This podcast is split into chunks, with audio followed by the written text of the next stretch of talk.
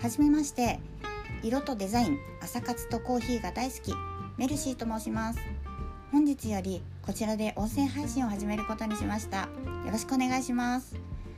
お届けする配信のテーマは健やかな気持ちと色です。何のこっちゃですよね。私は個人的に占いはあまり信じない方なんですけれども心理学が好きで小さい頃からずっと色に関わることが好きでした。そこからカラーセラピーという色で心をサポートする方法があることを知りまして今勉強しているところです。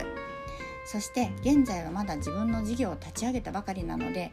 いわゆる食いぶちを稼ぐ普通の昼の仕事をしているんですけれどもその仕事というのがお客様サポートなんですね。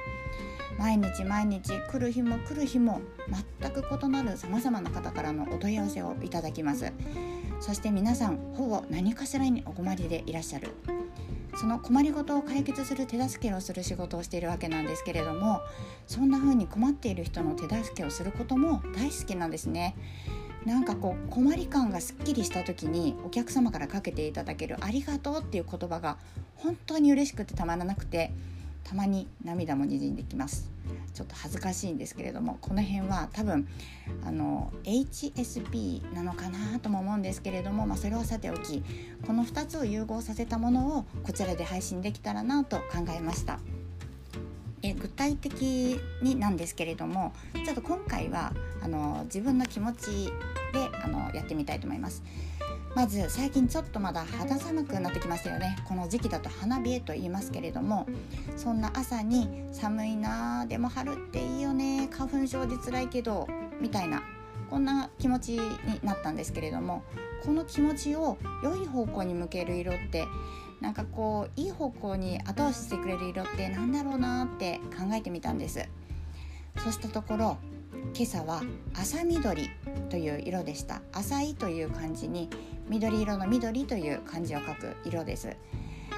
で緑っていうのは寒い方の寒色と暖かい方の暖色の中間色と言われています。